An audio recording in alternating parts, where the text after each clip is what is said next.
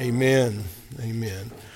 I'm going to take and open your Bibles to Luke chapter 18. And we are continuing to open up that portion of the chapter that addresses Jesus' interaction with the rich young ruler. And before I read, beginning at verse 18, let's ask the Lord's blessing upon the reading and the preaching and the hearing of His word. Let's pray together. Now, gracious Father, it is in Jesus' name that we come before you asking, Lord, for your blessing. Lord, that your word may be opened up, particularly in this place. Lord, as we look at the rich young ruler, his interaction with Jesus, particularly this morning as we open up, Lord, this deadness that existed within him, Lord, that we might examine our own hearts. That we might, Lord, drink deeply from this gospel, and Lord, we not, would not be found lacking in anything. Lord, so help us to understand, Lord, that we can be religious and not saved. Father, now bless the reading, the preaching of your word this morning. Enlighten our minds and our hearts. Lord, give us the desire, the want to, the joy of receiving it, Lord, and applying it to us. We pray this in Jesus' name. Amen. And beloved, I want to begin reading at verse 18. A ruler questioned him, saying, Good teacher, what shall I do to inherit eternal life? And Jesus said to him, Why do you call me good? No one is good except God alone. For you know the commandments do not commit adultery, do not murder, do not steal, do not bear false witness, honor your father and mother. And he said, All these things I have kept from my youth. And when Jesus heard this, he said to him, One thing you still lack sell all that you possess and distribute it to the poor and you shall have treasure in heaven. And come, follow me. But when he had heard these things, he became very sad, for he was extremely rich. And Jesus looked at him and said, How hard it is for those who are wealthy to enter the kingdom of God. For it is easier for a camel to go through the eye of a needle than for a rich man to enter the kingdom of God. And they who heard it said, Then who can be saved?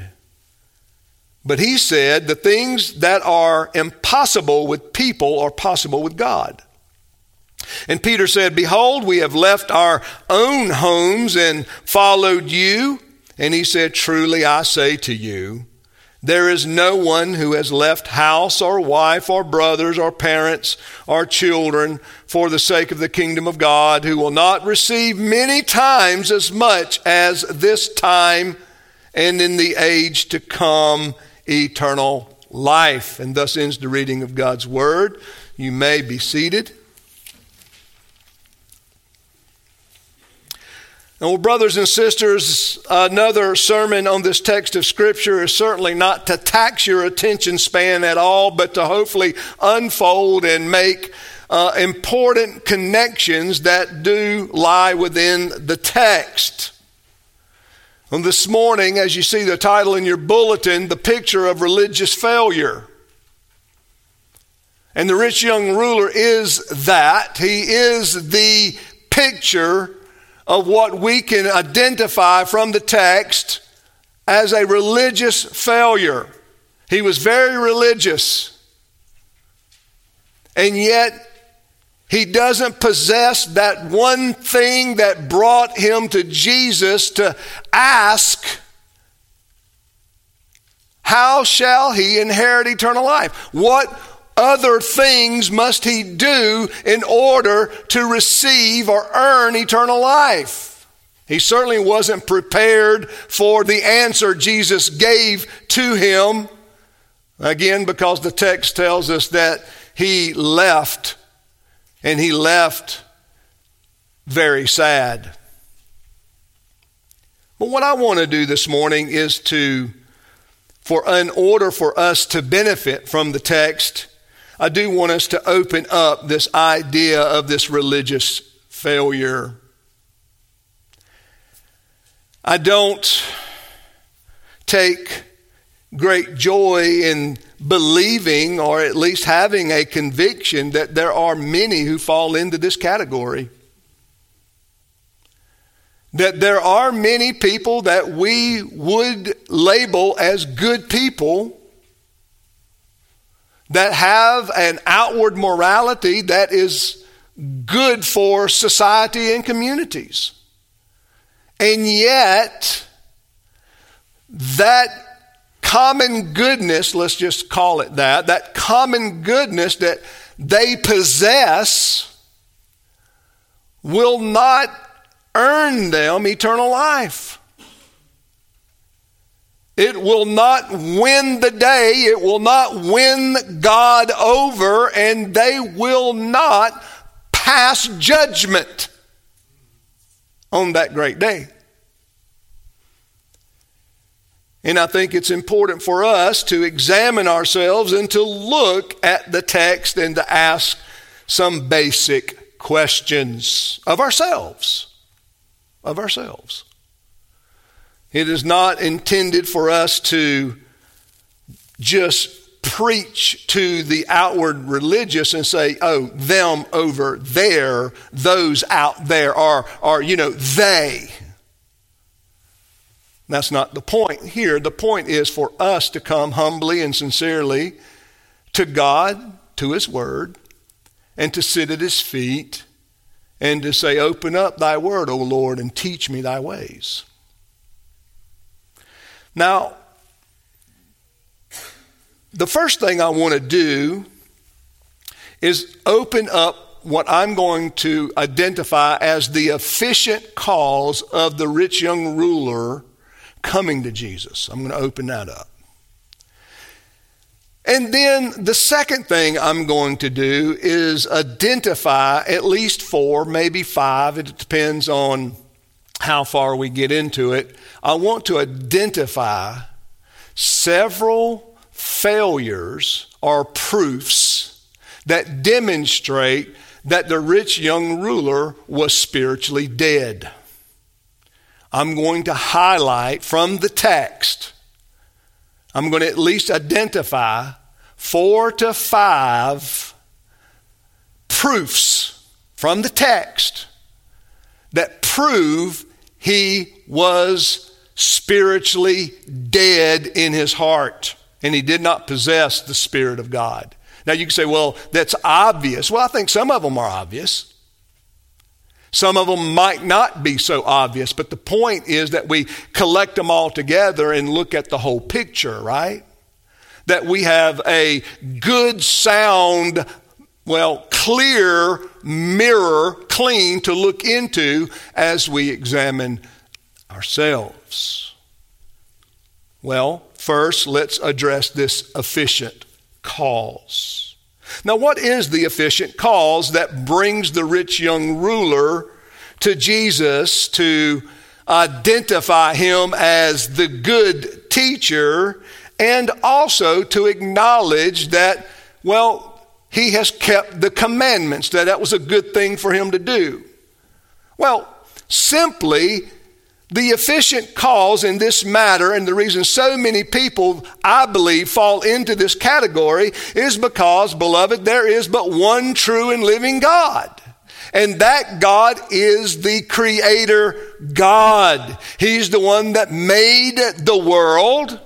He's the one that made us and put us in this world in order to live in it and to live in this world according to the law that was written upon our hearts.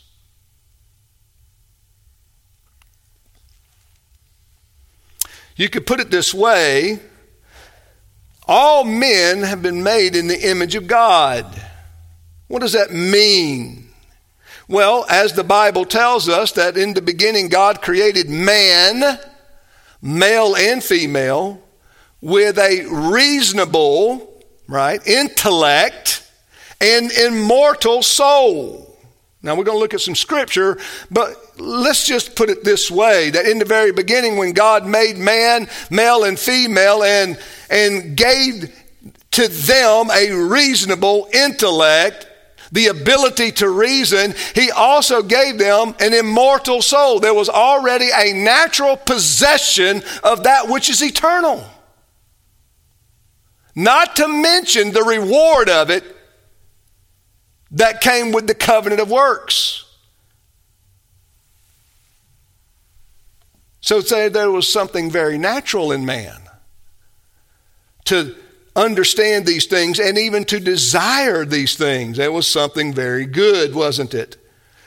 Well, the scriptures go on to teach us that they were endued with knowledge. There was, they possessed knowledge. It wasn't just that they had a, a intellect, they had the ability to know things, and they did know things from the very beginning.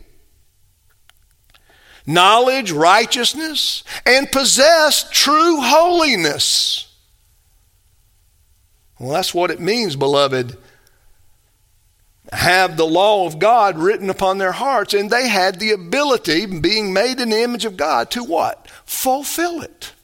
Now let's look at some scripture. We, I'm just give you some of these uh, uh, scripture um, addresses, and you can look them up later. Some of these you're going to know. Genesis 2 7, and the Lord God formed man from the dust of the ground and breathed into his nostrils the breath of life, and he became a living soul. Ecclesiastes 12 and verse 7 And then shall uh, they, being when they die, uh, the dust return to the earth as it was, and the spirit shall return to God who gave it. Our body shall return to the dust from which it was made, and our spirits return to God. Now, brothers and sisters, this is not just true about you sitting in church, this is true about all mankind. God is the maker and creator of all men. That's why we see in the world a common goodness. That's why even the rich young ruler, even though he was completely bankrupt spiritually, he possessed a understanding and even a desire for eternal life. Where did that come from? It came from his being made in the image of God. And yes, since the fall, of course, it's defaced. It's been, well, it's been marred. It's polluted. That's why we use the word in this Reformed theology to talk about corruption and pollution. But the fall did not completely erase the image of God. And we'll look at various scriptures in just a second.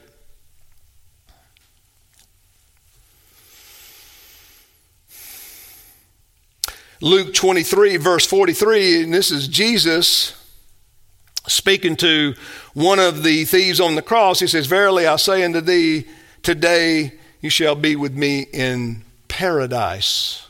Jesus is acknowledging the fact that, well, there is another life outside of this one and beyond this one. And that's one of the reasons, beloved, is, isn't it interesting? It doesn't matter what people group, it doesn't matter, you know, there, the world is full of religious people. Atheism is a religion. It's the religion of man of man. It's the religion of, of science, and I wouldn't even call it even real science. It's pseudoscience. It's science that has been created in the image of man. Even though they're very contradictory, they can't live fully in the reality that man is God, can they? No, there's a lot of inconsistencies there. And of course, I don't want to get in totally into the realm of apologetics, but I hope you can see the connections. I hope you can identify them. Jesus says in Matthew 10, verse 28, Fear not them that can kill the body, but fear him who can destroy both body and soul in hell. I mean, again, there's the intimation, isn't it, that, that there is a legitimate fear of hell. There's a legitimate fear that men possess of what? Punishment. Punishment for what? Well, their deeds, the things that they have done in the body, the things that they have done in this life. That is very common no matter where you go, that there is some idea of what? Divine retribution. And it, and it doesn't matter if it's these man made religions or whatever the case may be, but most of them have some, some form of retribution. Some idea and concept of judgment. And we see that prompting this rich young ruler these are the things that moved him. As we were made in the image of God, there's this endowment of knowledge, right? This righteousness and true holiness. That's important. There is this,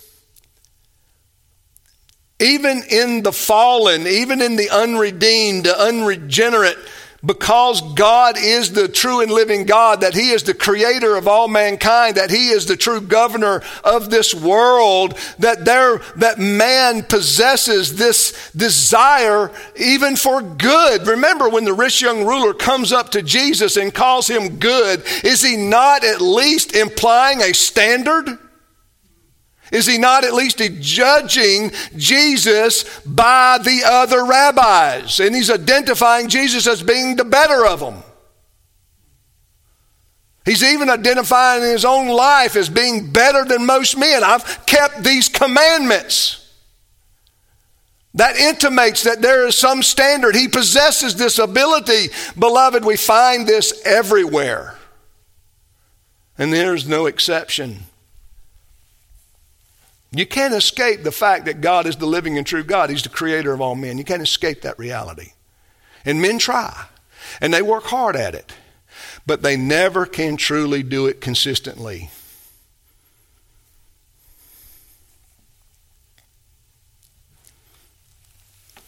That's why we're called in the gospel to put on what? The new man.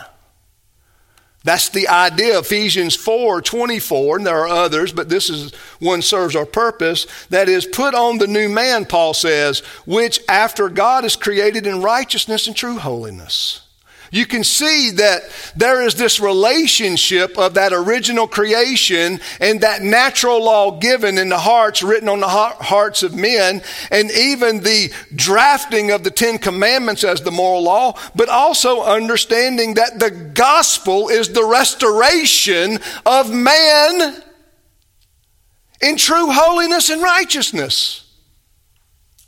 And I'm going to talk about that probably more next week. But you need to see the connections now.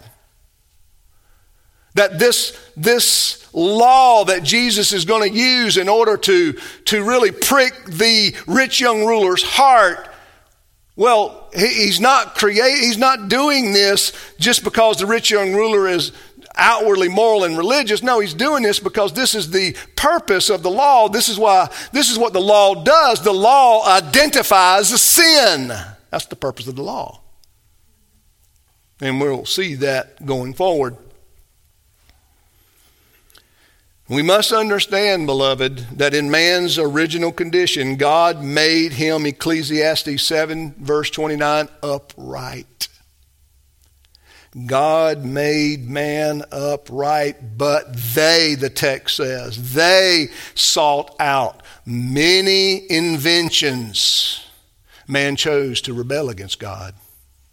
We call that the original apostasy, the original falling away, the original moment when uh, uh, that original moment when man decided that they would live by their own understanding and not God's revelation.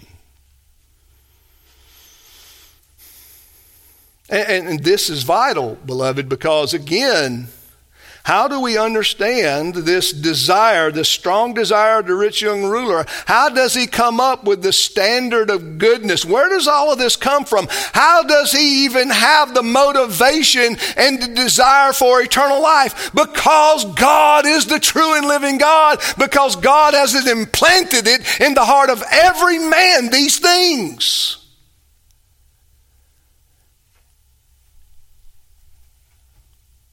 And that's why we go forth with the gospel with great courage. And we should not back up. We should not be afraid. We should speak boldly these things because we know the truth. And of course, man has erected for himself religions to accommodate his lusts, his wants, his desires to give him, even if it's a false assurance, but to give him an assurance that, well, somehow, some way, he or she is going to make it. You're going to be all right. Just keep chipping away at this works religion. You're going to get there someday. And they can temporarily harden their conscience. They can temporarily subdue this desire of deficiency. How, I, I, there's something lacking. But, brothers and sisters, there is nothing wrong. There is nothing wrong with man wanting to serve God. The question is, what God are you serving? What life are you looking for? What reward, what heavenly reward are you seeking? Is it the right one? Do you have the right God? Do you have the right heaven? Do you have the right way? Do you have the right Savior? See, that's always the ultimate question. That's why when people talk about, well, these things, I want these things, I long for these things, I seek for these things, I get it, I see it. Why? Because God, as the true and living God, is the efficient cause of all of that. That's how He made us from the very beginning of time. And as man began to spread out all over the earth, what did they begin to create for themselves? False gods, false religions all with some form of, re- form of redemption. Most all having some shedding of blood, having to recognize that, the, that, that, that sin requires some bloodletting, sin requires the death of the innocent, right? Now, I set that before you just so, brothers and sisters, as you can be fortified in this fact that, well, obviously the application or the truth that flows from what I just said in your hearing is evolution isn't true. Evolution is a false gospel. It's a bankrupt philosophy. It can't be truly, um, how, how, do I say this? It, I mean, it's bankrupt. It's insufficient to ask to answer those basic life questions. It's insufficient. It's not a good God. It's not a good gospel. It's lacking. It's a false God. And those who have put their trust in that will be disappointed. Well, whether it's evolution or aliens and coming and seeding this world. That didn't happen either. That's a false God. That's a false philosophy. That's a false idea. That why? That's just another distraction from the true and living God. It's just another way not to give God glory. Brothers and sisters, what's the overarching theme of Genesis to Revelation? The glory of God. That's the overarching theme. Now, there are other subordinate themes here. But the overarching theme is God's glory. And when we allow ourselves, when we fall into these, these pitiful ideas, explanations for things, well, we're failing to give God glory.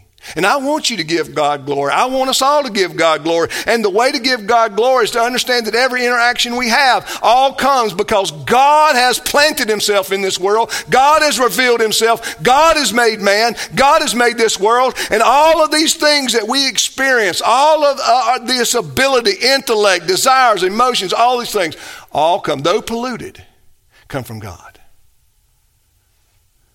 They never evolved nor were they given from some other God.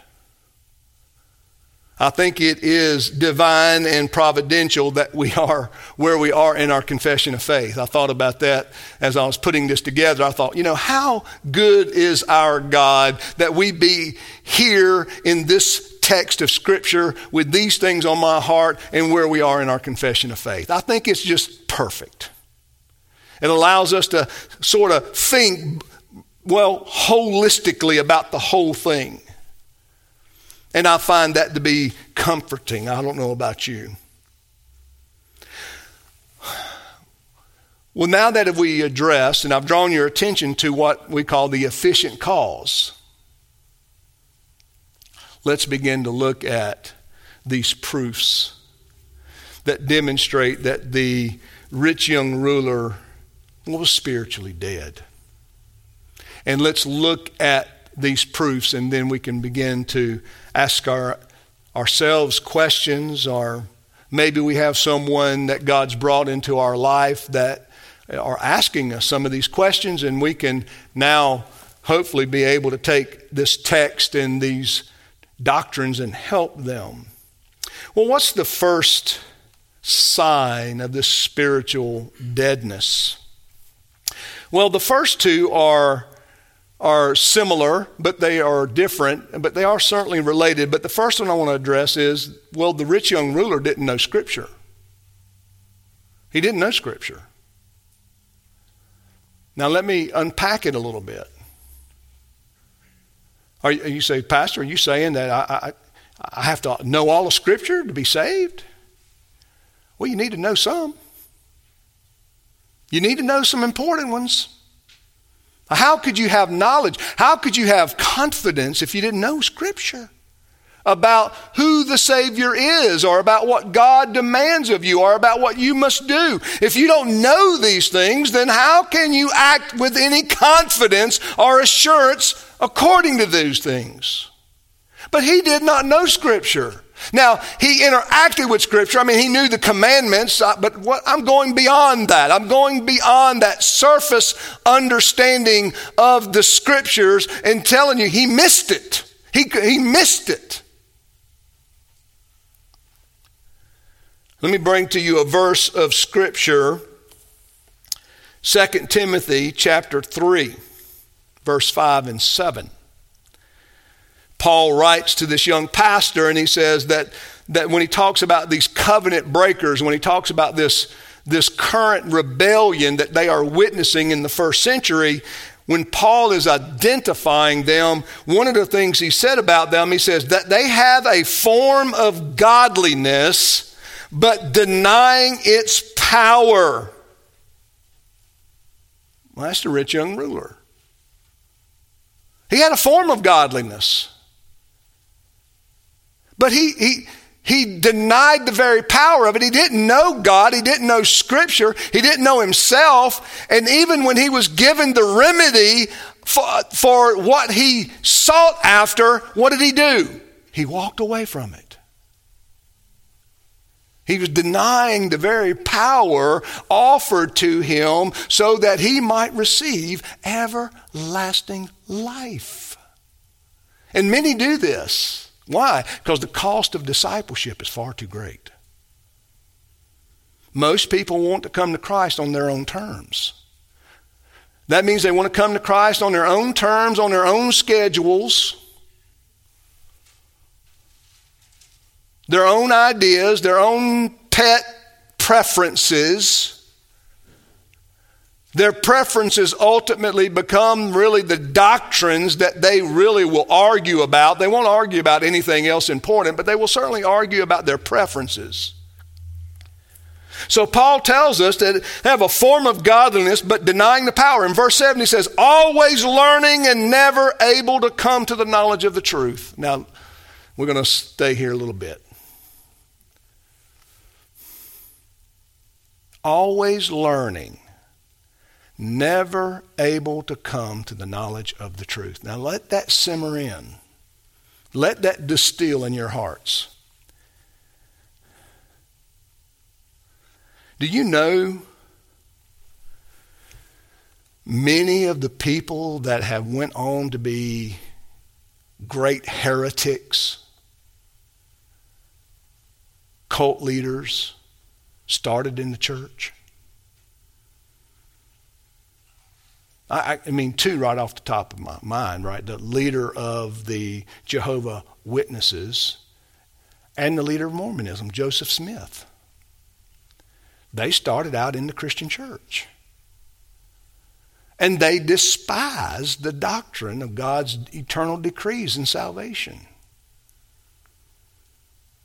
See, they set up under many Bible studies, I'm sure, like most other Christians, and but did they ever come to the knowledge of the truth? No, they never did. But I'm sure they were always sort of learning, always asking questions, always never really able to grasp the basics of the gospel. And that's what's essential. Now, how do we apply this to the rich young ruler? Well, the rich young ruler had multiple passages of Scripture from the Old Testament that led him to the truth. I mean, we can start at Genesis 3:15. We're not going to do that. Why? That's that promise, that original promise of God after the fall that he is going to send a redeemer, the seed of the woman, to destroy the serpent the dragon. But let me just give you a few scriptures that he missed.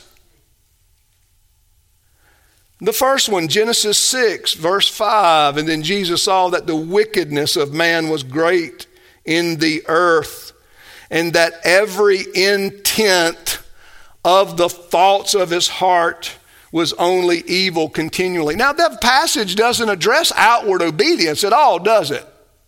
What does, what's the condemnation of God Almighty about the inhabitants in Noah's day? That they were extremely unrighteous, they were wicked, and where did that wickedness stem from? The heart. And he includes all men in this category. Well, you say, well, what about Noah? Noah would have fallen into this category apart from the grace of God. But it was the grace of God that saved Noah. It was the grace of God working in Noah. What? That needed faith that he had to have in the coming Redeemer. The rich young ruler did not have this. He did not recognize. He would, he would hear these passages. He would listen to them, and he never came to the knowledge of the truth. Jeremiah 17 verse 9 and 10. The heart is deceitful above all things and desperately wicked. Who can know it? It's a great question. I mean, that's a good question. Who can know it? Well, Jeremiah answers the question. Verse 10 I, the Lord, search the heart. I test the mind, even to give every man according to his ways, according to the fruit of his doings. Well, what would be the fruit? What would be the reward of someone trying to work their way to heaven? Someone trying to, to bank on their external obedience to the law. What would be the reward for such an effort? Death, not life. Because again, not knowing the scriptures, not knowing the doctrine of the Word of God, not recognizing that God's law demands, God's moral law, that law originally written on the hearts of all men, that law that was defaced but still stands valid after the fall of man, that law that was opened up on Mount Sinai in the Ten Commandments, that law that we possess in our Bible and that we see naturally in this world, beloved, that law demands exact perfection. And once you violate it, you're no longer able to live up to it. He should have known this. He should have known this. Again, always learning, but never coming, never coming to the knowledge of the truth. What did he say to Jesus? Jesus wasn't wrong bringing up the moral law. Jesus didn't somehow trick him. I'll demonstrate that later. No. He hears Jesus, and where he should have responded, yes, what an exact what an exact standard of obedience, my Lord, but I have failed. I have fallen. I have not honored these commandments. I have lusted in my heart. I have coveted other things. I have dishonored my parents in my mind. Help me. He should have been like the one who wouldn't look up to heaven who beat his chest and said, Have mercy upon me, O God. Remember, this is the successive order that Luke has given us. We're to ponder these things.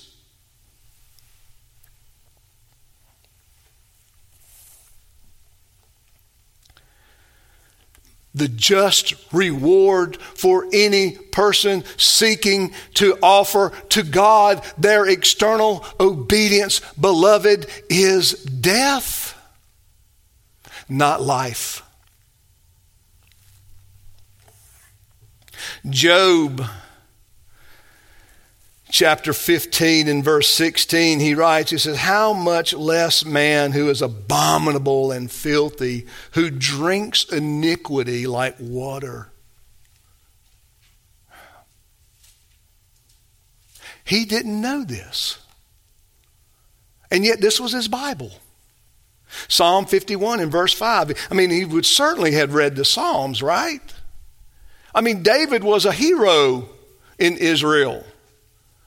And certainly the Psalms, they were read every Lord's Day or every Sabbath day in the synagogue. And it says, Behold, I was brought forth in iniquity, and in sin my mother conceived me. He didn't think so.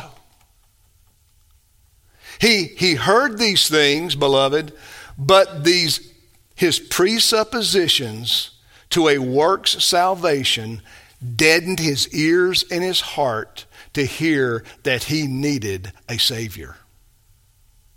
Presuppositions are powerful.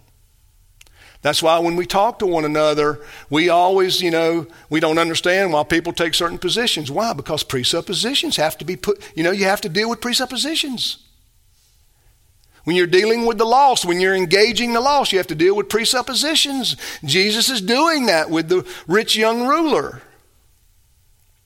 Psalm 53 and verse 3 Every one of them has turned aside, they have gone. To, uh, they have together become corrupt. There is none who does good, no, not one. Now, that's not Paul. That's not Paul. That's the psalmist. Proverbs 28, verse 26 He who trusts in his own heart is a fool, but whoever walks wisely will be delivered. Uh, he would have learned this one from his youth. From his very elementary days, he would have been nurtured and raised on the Proverbs, and he missed it. Now, beloved, there ought to be at least a, a modicum of application here that have we really listened to the scriptures? Have we heard them? Have we learned? Have we been taught? Have we truly received instruction? Have we wanted the gospel on our own time, our own schedule, in our own way? I mean, we don't want to be inconvenienced. right? I mean, that's the whole point of the text. I mean, what, I mean, notice Peter sees it. What does Peter do in verse 28? Behold, we've left our own homes and followed you. Lord, we've been inconvenienced. Um, what's going to happen to us? And what does the Lord do? The Lord, again, what is the Lord Jesus doing here? Let me tell you what he's doing. He's, he's acting like the great shepherd. And he's comforting this ignorant sheep, Peter. Peter, don't worry about these things. I've got this. I'm going to reward you. Peter, there's nothing that you have given up that you won't receive a hundred times over. Isn't that, isn't that, I mean, incredible of a Jesus hand, the way he handles Peter? I mean, but Peter gets it. Peter sees his, his engagement with this rich young ruler, and he's like, whoa, well, wait a minute. How do we know we're saved? How do we know we're going to be rewarded? And remember, where does that desire for reward come from? From the very beginning. The very beginning of time. God put it in our hearts, beloved, that we can be rewarded for what? Being good. The day you eat of this tree, you will die. But if you don't eat of it, what will you receive? Eternal life. That's from the very beginning. Maybe one maybe we have time for one more of the four. But I hope you see the connections. I hope we're able to make these reasonable and, and at least they're reasonable set before you. They are at least clear. So he didn't understand Scripture. But he also, because he didn't understand Scripture, he didn't know God. He, he didn't know God. And, well, turn to Matthew 16. This is.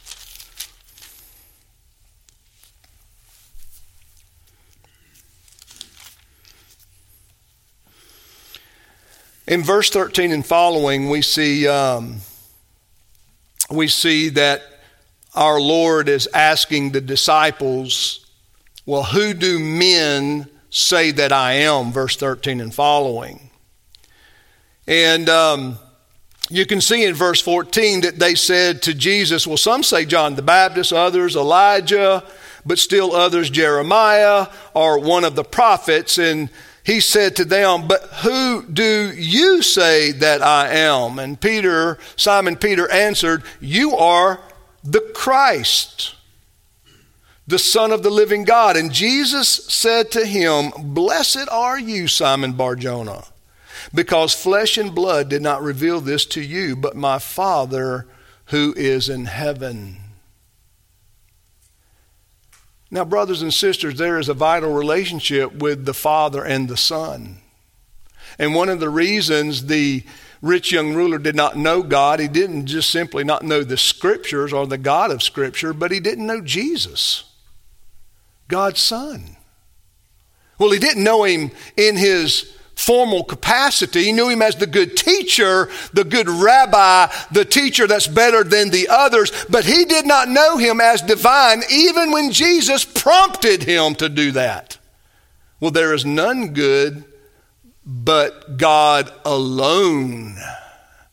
So Jesus was already prompting him to recognize the standard of goodness and who is truly good and to recognize Jesus as what?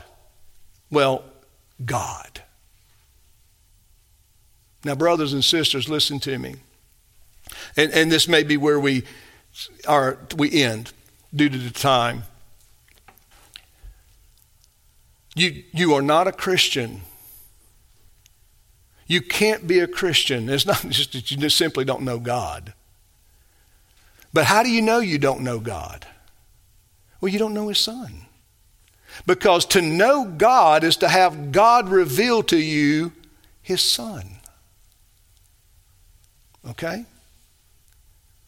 To know, listen, I need to say it again. How do you know you don't know God? You don't know God when you don't know His Son because to know God is for God to show you His Son. It's to move beyond the creator relationship to the savior relationship. It's one thing to know God as creator, it's a completely different matter to know God as savior. And those are the two ways that God expresses himself in the Old Testament as creator and savior. Creator and savior. He didn't know God, and yet all of this time, the rich young ruler is obeying these laws because he believes that in them he's safe. By doing it, he's safe. And yet he's never truly, he never really could silence that nagging lack of, uh, that, that, that, that, that gnawing of, well, a lack of assurance because that assurance, as I taught you, what, last week, is produced by the Spirit. The Spirit of God comes to the child of God and witnesses to their spirit that they are children of God. That's Romans chapter 8. It's a divine witness. And he didn't have that because he didn't want. He didn't know God. He didn't know Jesus. He knows Jesus in a very temporal sense. Well, what do we make of this and how do we sort of capsulate what we've heard thus far? Well, beloved, listen. I, I, I dare, I'm afraid that there are many who sit in church and have these crazy dichotomies of God and Christ.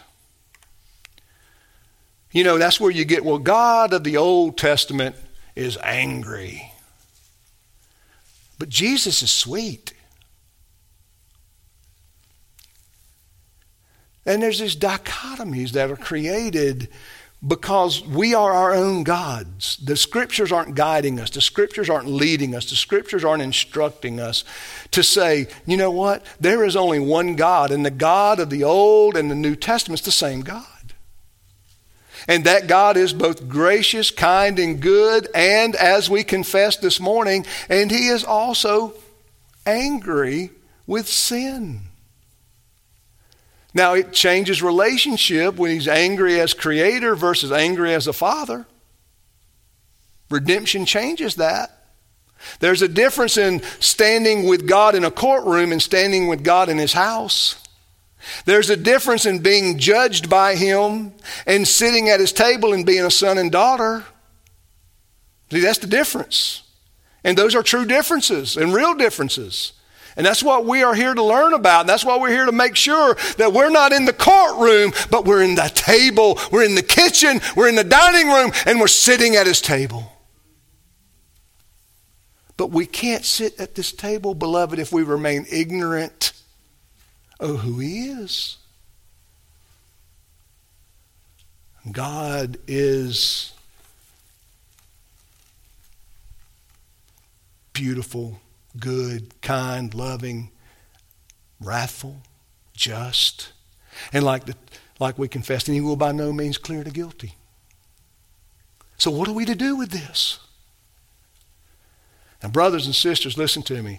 As I'm going over the next couple of weeks to address this relationship of law and gospel, law and grace, what I want you to see is that they work harmoniously together.